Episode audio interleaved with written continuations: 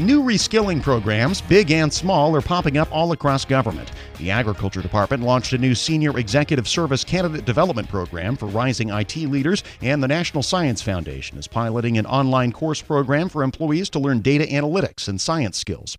Agencies say they're trying to ease their employees into those programs. And as Federal News Network's Nicole Ogrysko reports, the concept of reskilling is still nerve wracking for some. Agencies are starting all kinds of projects to reskill or retrain some of their employees this year. They're starting small, but they are starting something. And the programs look a little different depending on the agency and the types of employees. The Agriculture Department announced a new program for emerging IT leaders who might have an interest in becoming a chief information officer or chief information security officer one day. It's a senior executive service candidate development program. It's open to all federal employees who have at least a year of supervisory experience. Candidates will go through a four month assignment and they'll get an SES mentor. But when it comes to other employees at the middle to lower ends of the general schedule, USDA is taking a little bit of a different approach. The department's chief financial office tested robotics process automation for its disbursement work. The pilot went well, but it had an impact on some of the employees. Venice Goodwine is the Chief Information Security Officer for Cybersecurity at USDA. So, if I then automate that process, what is that individual going to do? Because their skill set is probably not current for what we need to do today. I have to have a plan for that. We always forget about the workforce and the people portion of technology mm-hmm. and emerging technology and automation. So, we have to make sure, and in that case, we did just that. We said if we take RPA and disbursements, how many man hours, how many FTEs does that free up? Okay, so if I free up this many FTEs, what will they do next? What does a mm-hmm. training plan look like? Do they have the skills? So we did skills assessments through USDA just to get an understanding. And we went a step further using the NICE code, the National um, Initiative for Cybersecurity mm-hmm. Education. The three digit codes that we're assigned, we actually use them at USDA to identify the type of work that individuals should actually do. Because it's not just, it's cybersecurity, but there's all types of cybersecurity work that's done. So we've used that then to also reskill and re retool our um, workforce because of automation, mm-hmm. business process automation. Goodwine says USDA developed a governance plan for reskilling employees impacted by automation. She says it's something the department can likely replicate, especially as it continues to pilot other emerging technology. The most important thing, though, is keeping employees informed and involved in the process. Here's Goodwine. If I want to automate something, that means someone's not going to do something. What will they do next? And if you don't communicate that to employees, you create fear and mayhem. We have to have that conversation about we're automating because I need you to do something different, but I need to tell you what that different thing is, and I also need to prepare you to do that different thing. Mm-hmm. Oftentimes, they're just the last to know.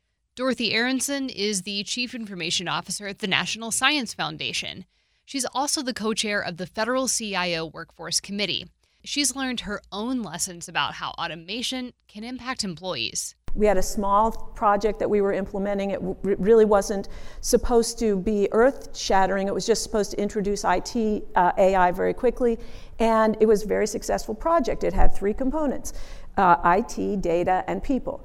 The IT part was successful, the data part was successful, and the people part failed. Aronson says employees have to want to learn something new. And that's where something like the Career Compass Challenge comes in. The National Science Foundation launched a competition challenge last November. The goal is to find promising prototypes of applications or other tools that agencies like NSF can use to map career plans and training opportunities for employees. NSF received about a dozen prototypes, and the agency is reviewing them now. I spoke with Aronson about some other reskilling initiatives that are underway at the agency, but first, she told me about the status of the Career Compass Challenge. I can only say at this point that we've just begun the judging, so we'll be judging for the next couple of weeks. That we received about a dozen responses, prototype suggestions, and that most of them have made it through what we call compliance checking. So most of them are valid and they pertain to the subject, and they're prototypes that are launchable. So I won't know more than that for another couple of weeks. But we were thrilled the uh, day of the deadline was a Friday and I went home from work. It was a midnight deadline and I went home from work and there had been one submission and I was thinking, well, how do we talk about this if there's one submission? Well, certainly judging will be much easier. But that night by 11:59 the rest of the submissions had come in and uh, so I woke up in the morning and I looked at the site and I was thrilled I, and surprised by the response.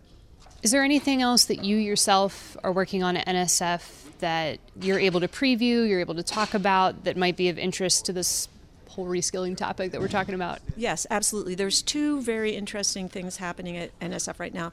Through the CIO Council, NSF is heading up something we call the Udacity experiment, where we are taking volunteers from 10 different agencies, federal agencies, and we're giving them the opportunity to upskill quickly to become either data analysts or data scientists using this online product tool. And we're going to make a determination after that as to whether or not a, a tool like this is a good way of, of changing your career. The other thing is that when we, we surveyed a group of people to see who was interested in Udacity, and we found out that even the basic data science skills aren't prevalent. So what we learned was a lot of people were very interested in participating in the Udacity experiment, but they didn't have the basic skills to enter into the into the data analyst or data science program. So what we're doing now next at NSF is we're going to be bringing all of the people with a general interest in data science together and asking them where are you in this path? You know, it's possible that people will need basic logic training. You know, what is Boolean logic, if then else? So I have no idea what the breadth of need is going to be, and we're assuming zero.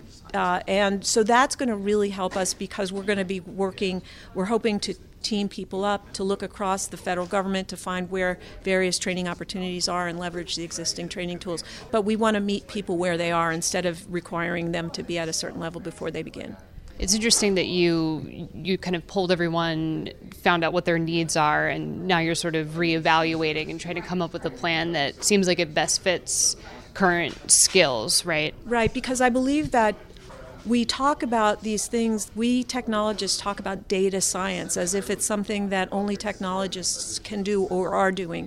And really, it's the words, I believe, in some to some degree, it's the words that make people nervous and that make people uncertain about whether or not they know that they need to make decisions based on data.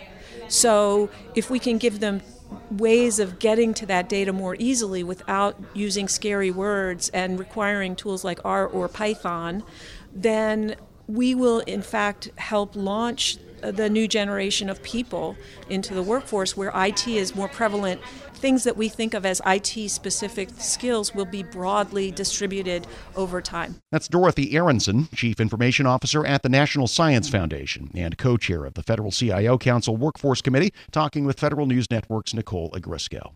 When you think about something that brings out the best in us, it usually involves helping someone else. By donating plasma at a Grifols Center, you can help save millions of lives and show your good side to the world.